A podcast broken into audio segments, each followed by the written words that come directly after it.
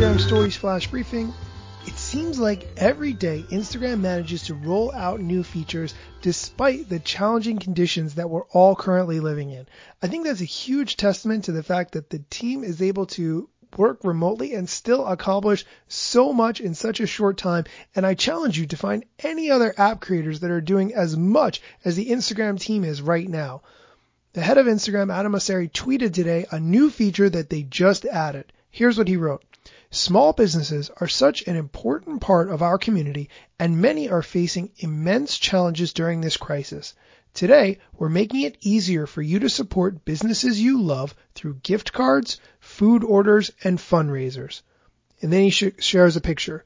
He continues, businesses can now share new gift card, food order, and fundraiser stickers in stories and on their profiles. When you seek gift cards or food orders, you can tap to make your purchase through one of our partner sites. He continues, Fundraisers open on Facebook to a personal fundraiser created by business owners or their supporters.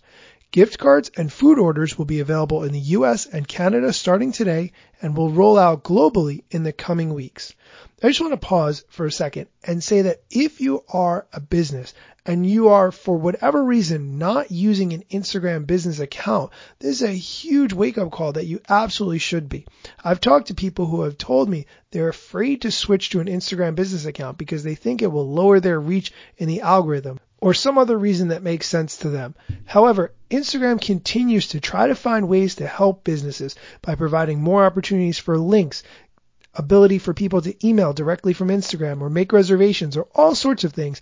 And now with this gift card, food order, and fundraiser stickers, they're showing that they want to do even more to help businesses during this challenging time. If you would like to see a sample of what these stickers look like, you can go to my Facebook group, the Instagram Stories, at facebook.com slash groups slash IG Stories. I should make that into a little jingle. Can we do a contest? If you're listening to this and you know how to make a jingle, can you make a jingle out of that? And I will give you a huge shout out on the show and plug you in every episode where I play the clip. Let's work on that. And now let's do Q&A.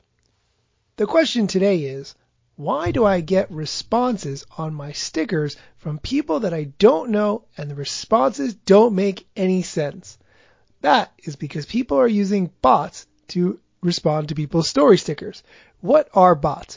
Bots, short for robots, are services that automatically fulfill assigned tasks so that you don't have to do the work. That's the concept.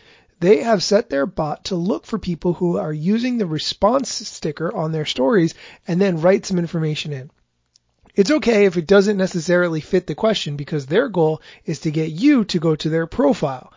Therefore, if you click on their response and go to their profile, then they win. That's really all it amounts to.